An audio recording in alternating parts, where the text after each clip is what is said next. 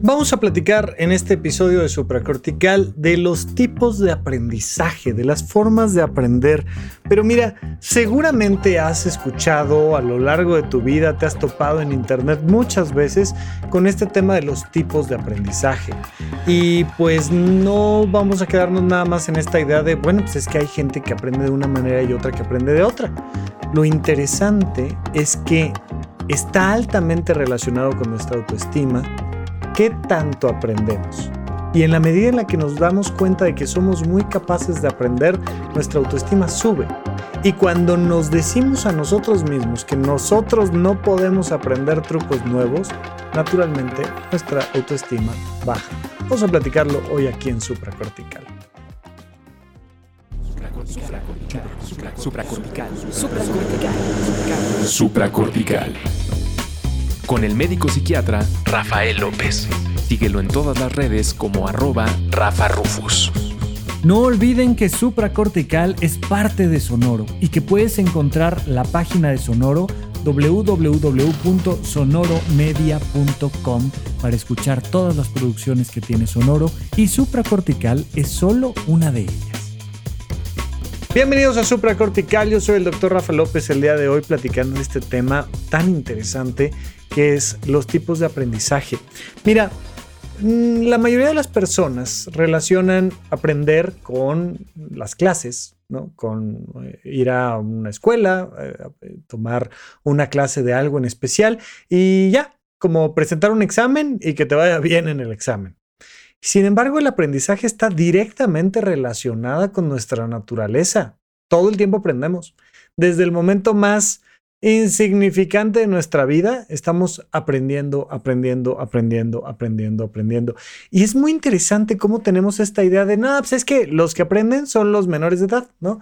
Las niñas, los niños, ellos sí aprenden. No, ya uno ya cuando está viejo, ya uno ya no aprende nada. Y, un gran ejemplo de esto, por ejemplo, es el tema de los idiomas, ¿no? cómo adquirimos un, primer lenguaje, un primer idioma, ¿por qué hablamos español, inglés, eh, francés o lo que sea, ¿no? O sea, nosotros acá que hablamos castellano y ¡ay! ¡Qué gran capacidad tienen los menores de edad para aprender a hablar! No, uy, lo que te cuesta aprender un segundo idioma ya cuando eres grande.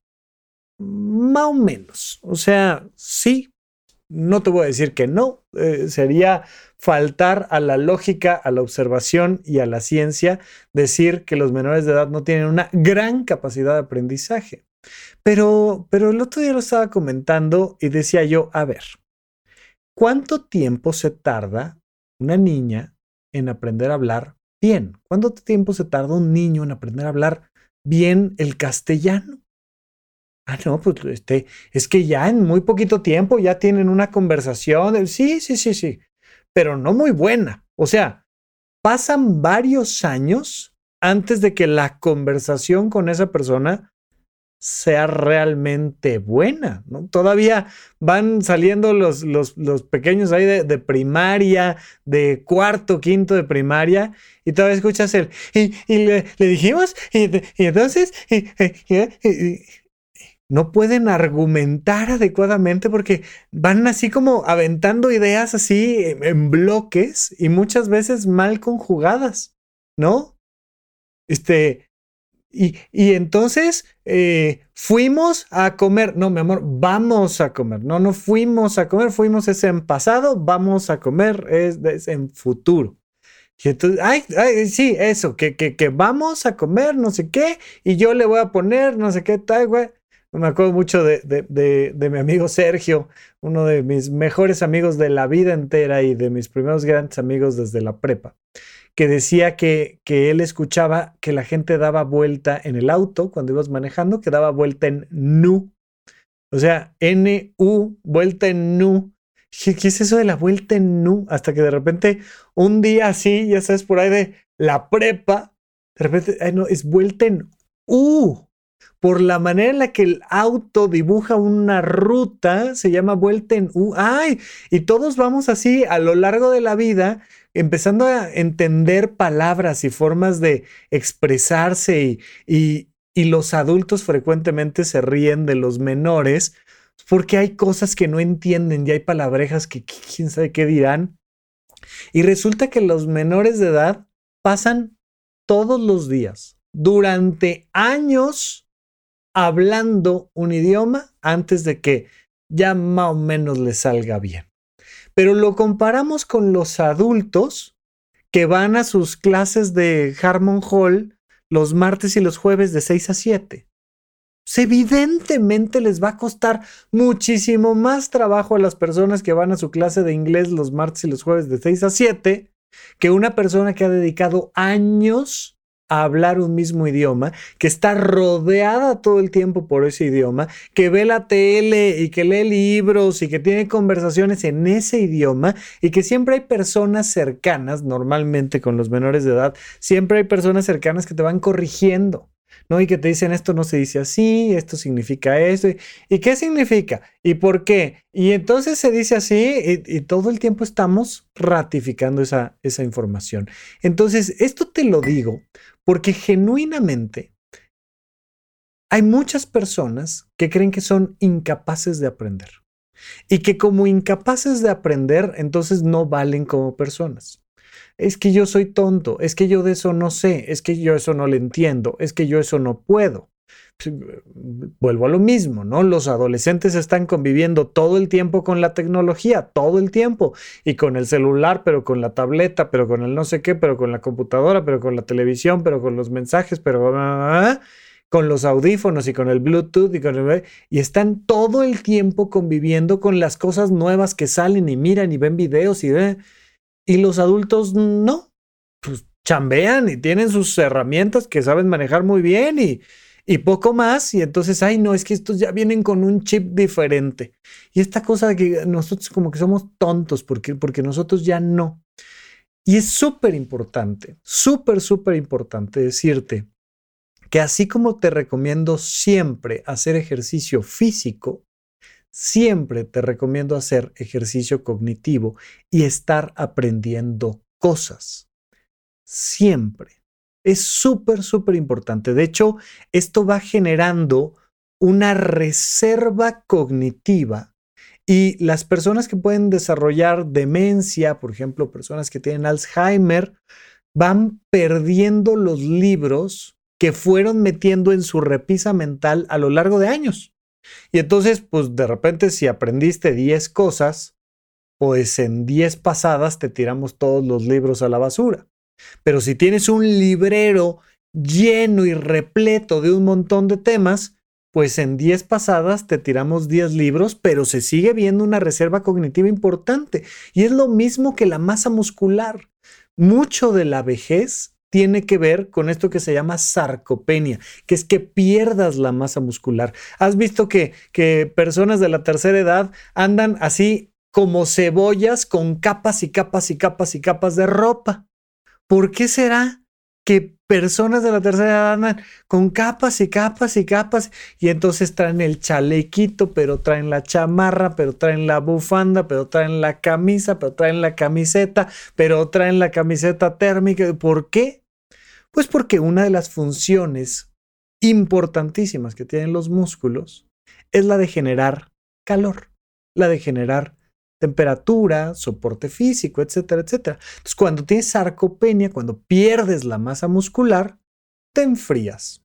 Por supuesto, incrementa tu riesgo de caídas, por supuesto, eh, disminuye tu capacidad para procesar la glucosa y entonces tienes picos de azúcar en sangre tremendos y un montón de cosas porque perdiste tu reserva muscular. ¿Y por qué perdiste tu reserva muscular tan pronto? Pues porque a lo largo de tu vida nunca hiciste ejercicio, nunca tuviste tiempo para hacer ejercicio y entonces nunca desarrollaste masa muscular. De hecho, una de las recomendaciones que hacen los geriatras frecuentemente a una persona mayor de 60 años es ya olvídate de bajar de peso para ponerte un bikini.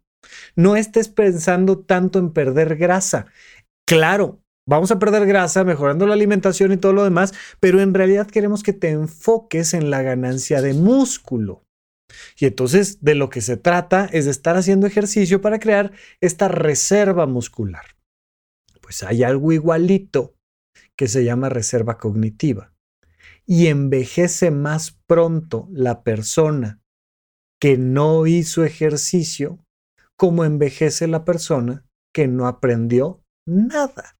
Y hay personas que pasan mucho tiempo de su vida sin realmente tener un reto cognitivo. Lo platicaba en una entrevista que me hacían recientemente y les decía de una frase que me encontré por ahí que decía, solo hay de dos, o eres el más viejo del gimnasio o eres el más joven del asilo. No hay más, o sea, no hay más opción, pues cognitivamente sucede lo mismo. Las personas normalmente entran en rutinas y en circunstancias que hacen que nunca estén aprendiendo cosas nuevas. Y eso es un riesgo para su salud física y mental. Pero ¿Por qué muchas veces no vamos al gimnasio y por qué muchas veces no nos podemos aprender cosas que queremos aprender? Pues por un círculo vicioso de pérdida de la autoestima. Como yo no tengo fuerza, no hago ejercicio. Como yo soy tonto, pues entonces no aprendo.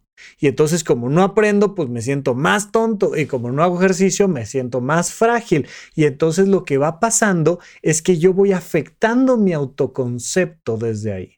Me voy afectando constantemente porque me cuento a mí la leyenda de que yo en realidad no puedo ni aprender ni ejercitarme y no desarrollo ningún tipo de reserva, ni física ni cognitiva. Entonces, quiero preguntarte antes de entrarle al tema del aprendizaje, ¿tú eres una persona que de sí piensa que puede aprender o no? Cuando le entramos a la temática del aprendizaje, te vas a encontrar con un sinfín de propuestas. Hay quien dice que existen diferentes tipos de formas de aprender y te presentan tres formas o 20 formas o 30 formas y depende mucho del autor y la perspectiva con la que esté platicando. Yo te puedo decir que identifico en un esquema mental varias vías de aprendizaje y varios vehículos por los que puedes recorrer esas vías. Y son dos cosas diferentes. Vamos a platicar de las vías y vamos a platicar de los vehículos. Normalmente eh, lo más común es que, desde la manera en la que yo lo veo, la gente en Internet suele platicar de los vehículos de aprendizaje.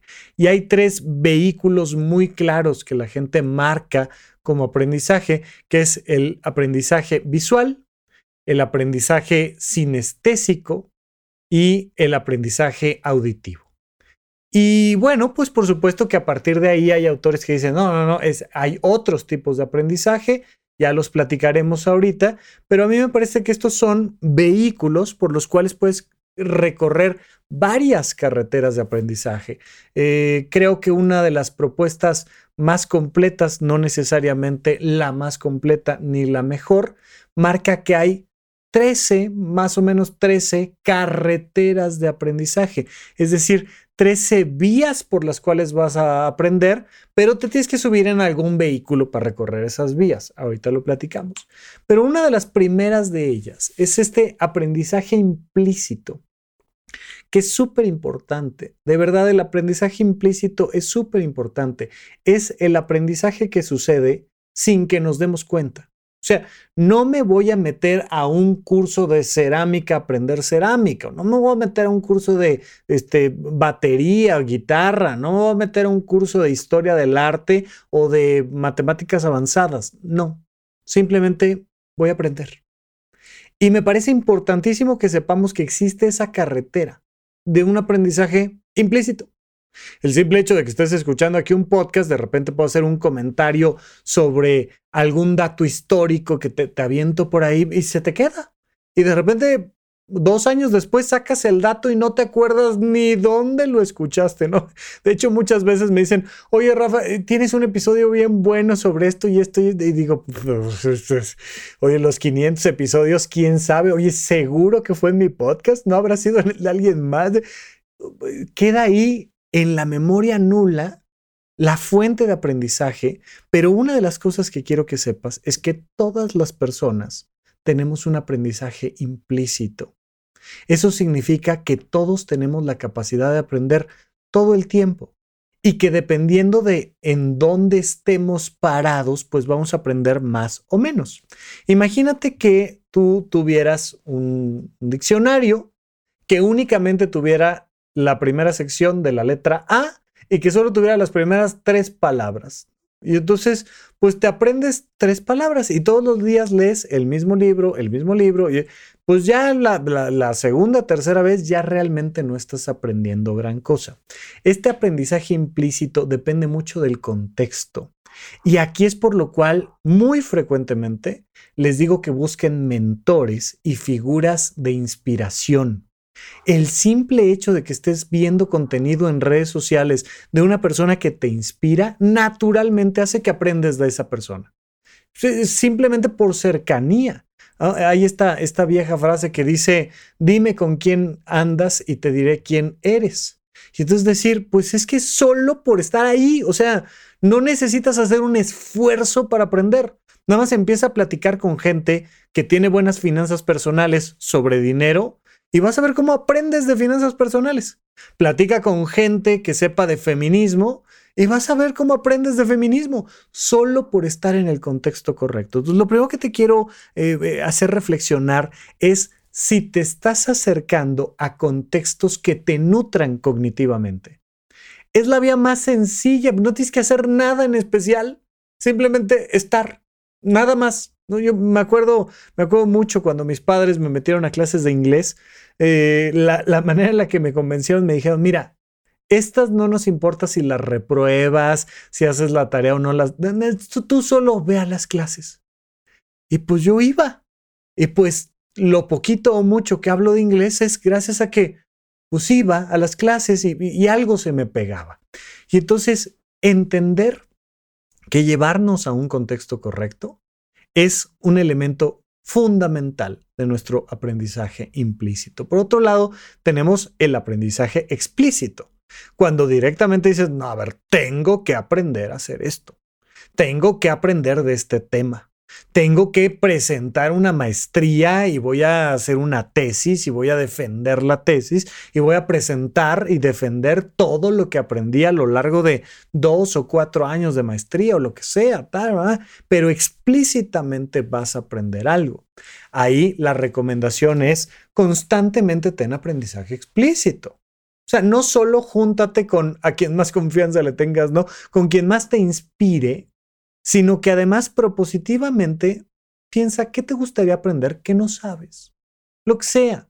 Puede ser una actividad física, puede ser un tema filosófico, puede ser un asunto religioso, puede ser alguna cosa científica propositivamente de, una película que viste, ¿no? Y entonces que vi la película de Oppenheimer y entonces quise entender el tema de la Segunda Guerra Mundial y propositivamente me metí a un curso sobre historia de la Segunda Guerra Mundial y aprender fechas y directamente, pero tanto en el aprendizaje implícito, en el explícito, como en cualquier otro aprendizaje, nos vamos a tomar con un, nos vamos a topar con un elemento muy importante que es el factor emocional. Mira, lo que aglutina el aprendizaje, es decir, lo que le pone pegamento al aprendizaje, lo que hace que las cosas se te queden, es la emoción que te produce aprender. Si a ti se te antoja aprender algo, se te va a pegar. Si no se te antoja aprenderlo, te va a costar muchísimas repeticiones. Repetición, repetición, repetición, es igual aprendizaje. Pero mientras más alegría, emoción, entusiasmo le pongas a esa repetición, menos repeticiones necesitas. Mientras menos alegría, emoción y entusiasmo te produzca, más emoción, más, más repeticiones necesitas. Y necesitas repasar y repasar y repasar y repasar. Y se vuelve muy complicado, porque cada repetición requiere energía imagínate que yo te pudiera decir, si tú te comes este sándwich con tres repeticiones en el gimnasio de cargar una mancuerna y hacer fuerza con el bíceps, te va a crecer un bíceps tremendo. Pero si en cambio te tomas este refresco, pues vas a necesitar 500 repeticiones en vez de 3. Pues evidentemente es económicamente más caro, temporalmente más caro, eh, por estarle metiendo un alimento que no le beneficia. Pues aquí el elemento fundamental es la emoción. Se te antoja aprender, no se te antoja aprender, entonces tiene que ser una señal clara de que algo le falta al sentido de tu vida. El sentido de tu vida lo vas a encontrar muy claramente en las cosas que se te antoja aprender, ya sea de manera implícita o de manera explícita. Tenemos el aprendizaje asociativo, que este es como un estímulo se relaciona con otro. Y entonces, de repente puedes asociar ciertas cosas con ciertas otras y esto permite que se aglutine de manera más fácil la información.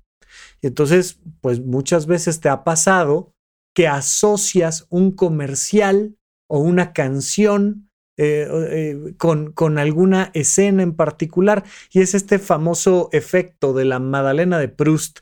Y entonces en, en esta novela de En búsqueda del tiempo perdido, Proust va platicando cómo llega el personaje principal con su abuela y remoja una magdalena, un pedazo de pan, y se come la magdalena y ¡pah! le viene el trancazo de la información por asociación porque en algún momento asociamos toda la historia de la Madalena con, con ese evento, con esa escena en particular. Entonces, la capacidad que tenemos de asociar la publicidad, los comerciales en televisión, y de repente estoy en una sala y empiezo a ah, tararear un comercial, ¿no? Y entonces van generándose estos fenómenos asociativos como parte del aprendizaje. Mira, no me voy a clavar en cada uno de estas carreteras, pero, pero lo vamos a platicar. Este aprendizaje significativo que consiste en establecer relaciones entre los conocimientos nuevos y los que ya se tenía para darle un significado una cosa a la otra. Y entonces, ay, ya sé sumar, restar, dividir y multiplicar y ahora estoy haciendo álgebra, ahora estoy haciendo geometría y voy dándole este proceso significativo que nos permite ir creciendo en el aprendizaje. Tenemos el aprendizaje no asociativo, el aprendizaje cooperativo, por ejemplo, que depende mucho de los vínculos sociales recuerdo perfectamente que en alguna época de mi vida me tocó trabajar en Estados Unidos construyendo casas de madera y entonces pues de repente el simple hecho de que estás ahí con gente y que la gente te dice, mira, ven, esto se llama de esta manera y sirve para esto. había, había una especie de metro, ¿no? Este, de un, como una especie de flexómetro, pero era un hilo que estaba lleno de un polvito rojo y entonces allá le llamaban el chocolate. ¿no? Estaba yo construyendo casas en Memphis, Tennessee, y entonces, tráete el chocolate. ¿Qué será el chocolate? Pues el chocolate, hombre, este es, este es el chocolate. Y se llama el chocolate, pues porque es el shock line, porque agarrabas el hilito, le dabas un, lo, lo tensabas, lo tensabas de ambos extremos, lo tomas por la mitad, ¡pop! Y lo, lo, tiras como si fuera una cuerda de guitarra que estás tensando hacia arriba y lo tiras y entonces da un golpe y deja marcada una línea. Entonces es un shock line. Y este shock line, pues ahí, este Julio, que era el que me estaba enseñando todo lo que había que saber sobre la construcción, y si me acuerdo su nombre, es por aprendizaje cooperativo y asociativo, y, y, que le llamaba el chocolate, pues el tráete el chocolate, tráete el shock line. Y entonces las cosas que vas encontrando en entornos sociales. Ya hemos platicado en episodios recientes sobre el tercer espacio, todo lo que puedes aprender solo por convivir con personas. De hecho, muchísimo de la intolerancia que hay en este mundo y muchísimo de los problemas que tenemos en las redes sociales es porque no convivimos, nomás vociferamos. Pero como no estamos cooperando, no estamos conviviendo, no estamos dialogando y no estamos aprendiendo. Hay algo a lo que le llaman propiamente el aprendizaje emocional, aunque ya te dije desde mi perspectiva, las emociones son el aglutinador, el pegamento de todos los aprendizajes. Hay aprendizaje observacional, que se utiliza mucho en el método científico, experiencial, eh, que, que esto de tener una experiencia y decirme, ah, pues, no sé exactamente por qué, pero esto se hace así porque así lo he hecho muchas veces. Y entonces, pues yo sé, pues yo sé hacer tortillas de harina. Oye, ¿cómo se hace? A ver, hazme un manual de cómo se hacen las tortillas. Manual no te hago, pero tortillas sí. O sea, esas las sé hacer perfectamente bien porque tengo la experiencia necesaria. Y entonces, durante muchos años, pues las grandes carreras eran experienciales y era, era aprender medicina, arquitectura, ingeniería pues por la vía de la experiencia y de, de, boca en boca. Yo aprendí, aprendí a hacer un poco de circo en alguna ocasión y, durante un buen rato estuve eh, aprendiendo a hacer malabares. pues a través de la experiencia, de a ver, avienta la pelota y ahora cáchala y, y vas teniendo estas experiencias. El aprendizaje por descubrimiento, memorístico, el aprendizaje memorístico que es el que clásicamente tenemos como el aprendizaje de las aulas, ¿no? Esta idea terrible que tenemos de la educación de creer que aprender es memorizar, cuando es, bueno, una parte partecitititita chiquita del aprendizaje.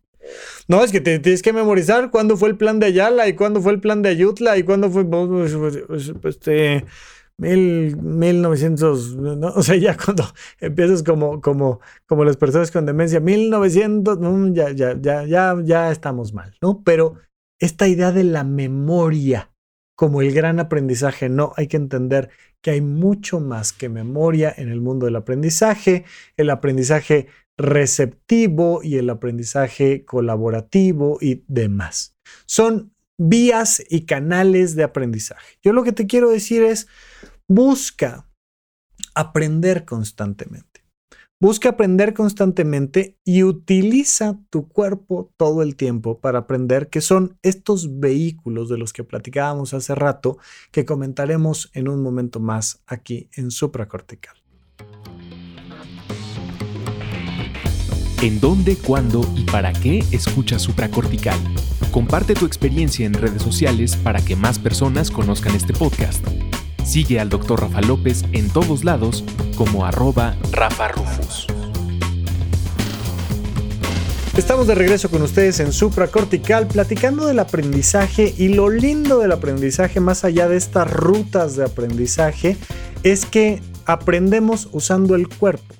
Eso significa que aprendemos a través del placer si en las rutas de aprendizaje el elemento principal era la emoción, ¿no? el, el gusto por una temática, pues en los vehículos que vamos a utilizar para recorrer esas carreteras de aprendizaje, el elemento principal es el placer.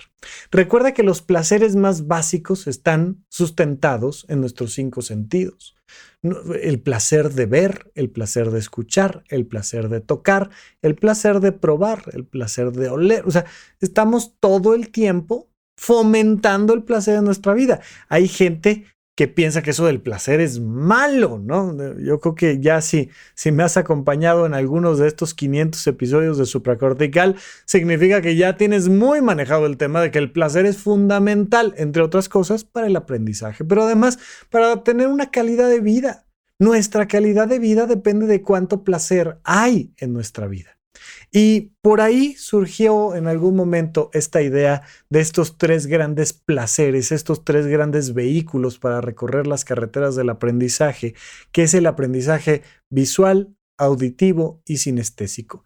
Esto surge de pues, una crítica a la educación que tenemos desde hace mucho tiempo, de que las personas tienen que estar sentadas en el aula, en un pupitre, viendo hacia enfrente, viendo un pizarrón y poniendo atención. Es decir, hay gente que aprende mejor solo escuchando. Y ahora que los podcasts son tan comunes y tan famosos, hay mucha gente que escucha podcasts y audiolibros y que todo el tiempo está aprendiendo y que dice, pues, a mí me gusta la vía auditiva para aprender. A mí me gusta subirme a este vehículo de placer de escuchar. No, no, no, no, no, yo tengo que ver. O sea, para mí, a mí ponme un video, tráeme un pizarrón, yo necesito verlo para poder aprender y es un vehículo diferente. Y hay personas que dicen, no, yo necesito hacer. Lo vea, lo escuche, me lo cuenten de una manera u otra. Si no lo hago, no lo aprendo. La verdad es que no hay gente kinestésica o sinestésica, auditiva o visual. Hay personas. Y las personas tienen ojos, oídos y manos y el resto del cuerpo para moverse. Y todos aprendemos visualmente, auditivamente y físicamente. Pero sí puede haber un mayor placer de tocar o mayor placer de ver o mayor placer de escuchar. Y entonces, pues por supuesto que la recomendación es haz cosas que te permitan ver, moverte, escuchar, ¿eh? pero no entenderlo como es o una cosa o la otra, sino como más bien es un espectro donde le echas a una combinación, vas a hacer tu propio color y tienes este rojo, verde y azul y vas a hacer un color muy tuyo dependiendo de qué tanto placer te produce ver, qué tanto placer te produce escuchar y qué tanto placer te produce hacer. Pero entonces, pues, ojalá puedas meterle de todos tipos de aprendizaje. Ojalá encuentres el placer de aprender viendo, el placer de escuchar y el placer de aprender haciendo cosas para que eso incremente tu capacidad de aprendizaje, tu reserva cognitiva y con ello tu autoestima. Recuerda, aquí lo que va a pasar es que a mayor placer, mayor, autoestima. Ahora, hay personas que dicen, mira, sí, pero no son nada más estas tres. No, no solo eh, puede ser un tema visual, auditivo, sinestésico, sino que puede ser también verbal. Hay gente que aprende hablando y hay uno que otro conocido mío que tengo que de repente habla 500 episodios y le sigue metiendo ahí candela y demás. Y, pues que uno que le gusta hablar, hombre. O sea, hay gente a la que le gusta hablar con el micrófono, sin el micrófono. De repente, si no hay con quién hablar, pues habla uno solo. Pues hay gente que habla. Y en la medida en la que yo en particular voy hablando, voy aprendiendo cosas, porque le tengo que dar una estructura a lo que voy diciendo. Y entonces para mí va lográndose una conexión neurológica que digo, ah, claro, ya, ya lo entendí. ¿Cuándo sé que ya lo entendí? Cuando ya lo dije, cuando ya lo expliqué yo, cuando ya lo hablé yo, ya lo entendí. Ahí ya lo entendí. Y me encanta ver y me encanta escuchar y me encanta mover, pero a mí lo que me gusta es hablar, ¿no? Y hay personas que hablan. Hay personas que más bien tienen un proceso matemático. Y lo podemos ver mucho en autistas, por ejemplo, en personas que forman parte del espectro autista, que, que tienen esta manera muy lógica, matemática de entender el mundo y que los soft skills, las habilidades sociales les cuestan mucho más trabajo. Mientras que hay otras personas que más bien su vehículo es social necesitan sentirse en compañía de gente haciendo cosas sociales para entonces ir aprendiendo. Y les gustan estudiar en grupo y hacer, este, ya sabes, los quiz y exámenes y sesiones de preguntas y respuestas y tal. Y, y es la convivencia social lo que les va produciendo ese placer de aprendizaje. Y hay otros que dicen, no, a mí por favor, déjame solo. Entonces, de ahí la, la propuesta de algunas personas que hablan de el aprendizaje visual, auditivo, verbal, sinestésico, lógico, matemático, social, individual, pero que al final la invitación es muy clara a tener placer por aprender y no creer que hay un momento donde ya, no, esto es que es muy ochentero, muy, muy, muy ochentero. La idea de que estudias una licenciatura, te gradúas de la licenciatura y ya no tienes que volver a aprender nunca. Pues ya aprendiste, ya te certificaron, ya te licenciaste y entonces ya no hay que aprender. ¿Por qué hay que aprender? Por lo mismo que hay que comer y por lo mismo que hay que hacer ejercicio es por el cuidado de nuestra salud física y mental. Necesitamos estar aprendiendo todo el tiempo, porque además a través de estar atentos en este proceso de autoobservación de lo que estamos sintiendo mientras aprendemos de un tema contra otro, vamos encontrando entonces la respuesta a la pregunta ¿quién soy y qué quiero hacer? Esto te lo he platicado, viene del modelo de semiología de la vida cotidiana del doctor Alfonso Ruizotto que dice, una persona que sabe quién es, sabe qué quiere. Una persona que sabe lo que quiere, sabe quién es. ¿Quién no sabe ni quién es, ni quién quiere, ni, qué quiere? Es una persona que no aprende nada. Porque si no aprendes nada, o sea, imagínate que, que no sabes qué elegir del buffet porque nunca vas al buffet. Y entonces, pues si no pruebas del buffet, ¿cómo vas a saber qué pedir, qué te gusta? Oye, ¿qué comida te gusta? Pues el pollo. Oye, ¿qué más has comido aparte de pollo? Nada. Pues cómo, cómo nada. O sea, si no estás probando diferentes alimentos y si no te estás nutriendo de diferentes fuentes, pues nunca sabes si lo que te gusta es la medicina o la arquitectura o la ingeniería o la fotografía o el teatro o el cine o la religión católica o la musulmana o el budismo o los estoicos. No sabes. No sabes porque no, no estás metiendo información constantemente en tu sistema y entonces se te vuelve imposible la toma de decisiones. Hay gente que piensa que no sabe tomar decisiones porque es tonta. No, es porque no ha aprendido un montón de cosas que entonces no tiene parámetros de comparación. Oye, ¿prefieres fútbol o cricket? Pues nunca he jugado cricket, pues vas a preferir el fútbol. O sea, pues es que Oye, ¿qué opciones de relaciones de pareja hay? ¿Cómo, cómo hay opciones de relaciones de pareja? Sí, hombre, ¿cómo no? Em, tenemos ahí el, el curso 5 de soltería, pareja y familia, donde planteamos tipos de relaciones de pareja. Ah, pues no sabía que había varias, pues si no sabes cómo vas a elegir. Y entonces, ya sea desde cosas muy abstractas hasta cosas muy concretas, si no estás constantemente aprendiendo, estás perdiendo necesariamente esta capacidad de elegir. Y una persona que no tiene parámetros de comparación y que por tanto no puede elegir es una persona que pierde su libertad. ¿De dónde viene la libertad? Del conocimiento. La libertad viene del aprendizaje. Incluso hay esta, esta frase bíblica ¿no? de la religión católica que dice, la verdad os hará libres. Imagínate esto. qué tiene que ver algo como lo verdadero con algo como lo libre. Pues que en la medida en la que incorporas información en tu sistema, tienes más capacidad de tomas de decisiones. Y si tienes más capacidad de tomas de decisiones, tienes más capacidad de convertirte en la persona que realmente quieres ser. El aprendizaje no es un tema infantil, el aprendizaje no es algo que eh, compete a las primarias, el aprendizaje no tiene que ver con si en los libros de texto gratuitos viene una fecha u otra o se dice esto de un personaje u otro. Eso poco tiene que ver con el aprendizaje. El aprendizaje es algo que debes de incorporar constantemente en tu sistema. El aprendizaje es algo que tienes que buscar como un fenómeno placentero para elevar la calidad de tu vida todo el tiempo. Así es que te dejo aquí estas reflexiones y por favor al menos ten una pequeña lista por ahí de todas estas cosas de las que quisieras aprender siempre un poquito más. Yo soy el doctor Rafa López, hasta la próxima.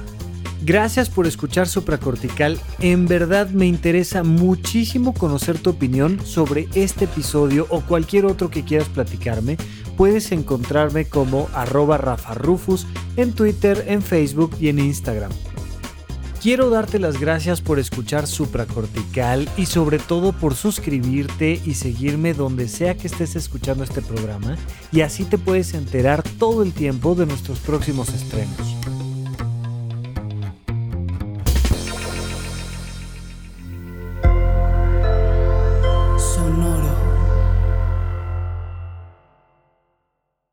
¿No se merece tu familia lo mejor? Entonces, ¿por qué no los mejores huevos? Ahora, Egglands Best están disponibles en deliciosas opciones. Huevos clásicos, de gallina libre de jaula y orgánicos de Egglands, que ofrecen un sabor más delicioso y fresco de granja que le encantará a tu familia. En comparación con los huevos ordinarios, Egglands Best contiene la mejor nutrición como 6 veces más vitamina D, 10 veces más vitamina E y el doble de omega 3 y B12. Solo Egglands Best. Mejor sabor, mejor nutrición, mejores huevos. Visita egglandsbest.com para más información.